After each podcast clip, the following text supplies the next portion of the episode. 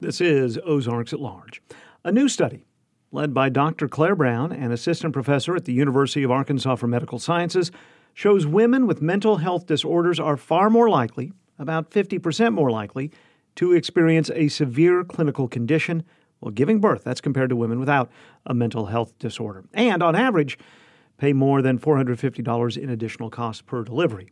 Yesterday, we reached Doctor Brown, who conducted the research in association with colleagues at the Institute for Medicaid Innovation in Washington, D C, and asked her about the study.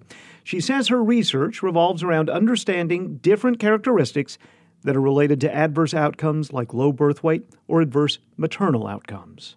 And we are well aware of the relationship between having physical clinical comorbidities and how those impact the outcomes, so things like hypertension, diabetes. But what we're gaining understanding of is how important mental health conditions are on those outcomes as well. And it's understood that there are relationships when, between having um, various mental health um, conditions and adverse outcomes, but the specific relationships between different types of mental health conditions and some of the costs associated with those are something that Um, is less studied, and so that's something that we thought would be important to look into. And I guess a little more broadly speaking, there was a call for papers related specifically to perinatal mental health conditions and, and perinatal outcomes. And so that's kind of what spurred the, the discussion of, yes, let's go forward with this particular analysis when we had already done several studies related to um, racial disparities and payer-related disparities among Um, women with different characteristics and severe maternal outcomes. And, and what the study says um, is that women with mental health disorders are fifty percent more likely to experience a severe clinical condition while giving birth compared to women without a mental health disorder. fifty percent, to me, a layperson, that's a big number. It's a big number to those of us who, who do the analytics as well. And I think, you know, we... we Someone anticipated that, that we would see a, a difference, particularly for cost, which was another study uh, another study outcome. But I don't think that we anticipated seeing such a large difference with respect to um, what we call severe maternal morbidity, which includes twenty-one different factors that the C D C classified as severe maternal morbidity. And that's kind of the algorithm that we run to determine if, if a woman had an adverse maternal event. And um yes, we were very surprised that, that those numbers were so different as well. And and the disparity um, was even larger for women who had a trauma or stressor-related condition, which was actually eighty-seven percent higher. And so there's the, the medical concerns here as well as financial concerns. Um, it, and I guess if you think this through, this sort of makes sense. But there's a higher uh, financial burden for women with mental health disorders per birth compared to those without. And I guess that is because those those clinical problems can translate into more money in the hospital?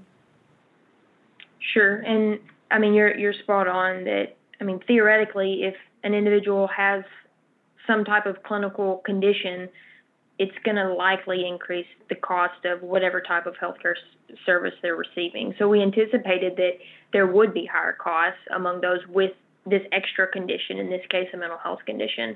Um, and so we are, it's likely that p- part of that cost may be related to the mental health condition itself, but also part of the increased cost is related to the fact that those women did have higher rates of these kind of severe clinical outcomes, which are certainly costly. So they can include things anywhere from mechanical ventilation to having a um, blood clot in the lung. So when you have one of those kind of severe clinical outcomes, it can it can be very costly, certainly.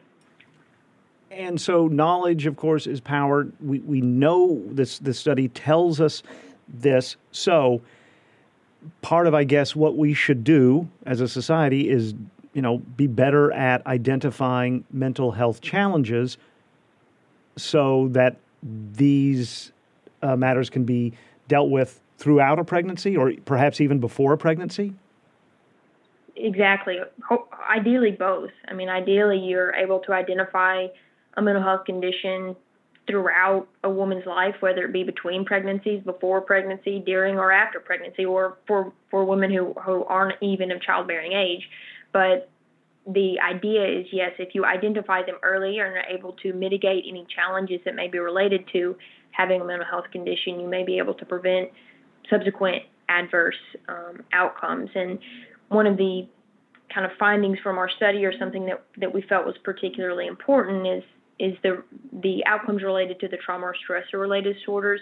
So we're certainly gaining more understanding of the importance of screening for depression and screening for anxiety, because we understand that those things are highly related to adverse outcomes. And something that we feel is additionally important is screening for some of these other mental health conditions that also are related to adverse outcomes for the mother. And there's these things called safety bundles, which are kind of these toolkits with Um, things to, um, tools to screen for these conditions, and, and resources that you can provide to the mother or uh, her family in order to help deal with some of these conditions and, and the characteristics and outcomes related to these conditions. And ideally, we would have these safety bundles for other clinical um, conditions, specifically other mental health conditions, such as the trauma-related or stressor-related disorders. Yeah, and I guess broadening out from just this study, it indicates that, uh, you know, attention to mental health conditions is just important no matter where a person is in life. I mean, this just kind of reinforces that.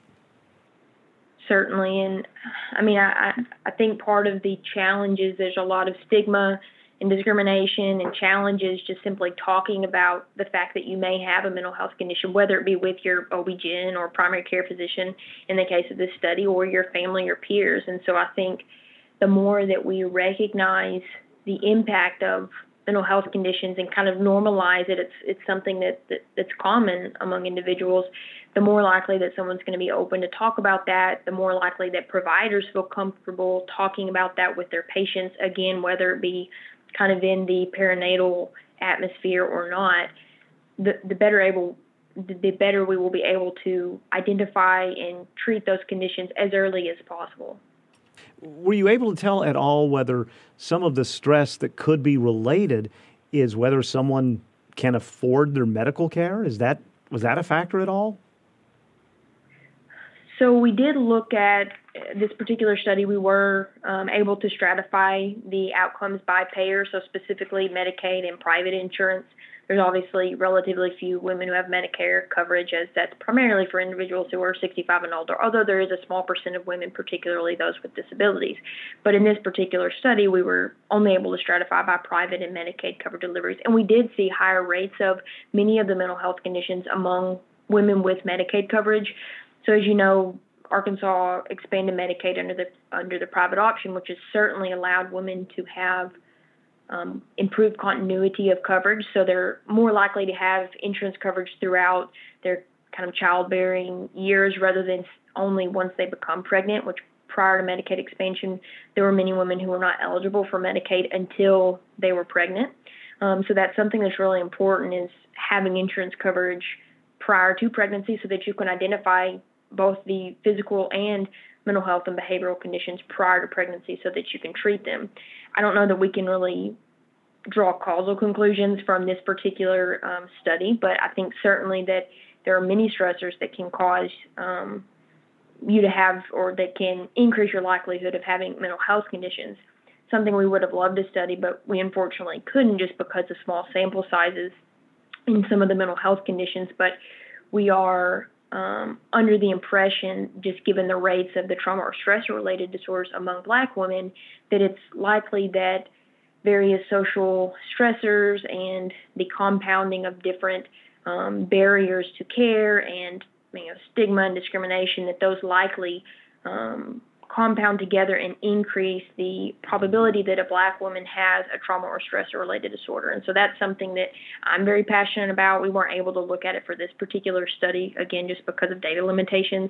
But theoretically, women who face um, either structural or realized racism are more likely to have um, traumatic events in their lives, which could ultimately impact you know, their health as well as the health of their infant. Doctor Clare Brown is an assistant professor at the University of Arkansas for Medical Sciences. Her research, conducted in collaboration with colleagues at the Institute for Medicaid Innovation in Washington, D C, will be published in the peer-reviewed journal Health Affairs. We spoke yesterday.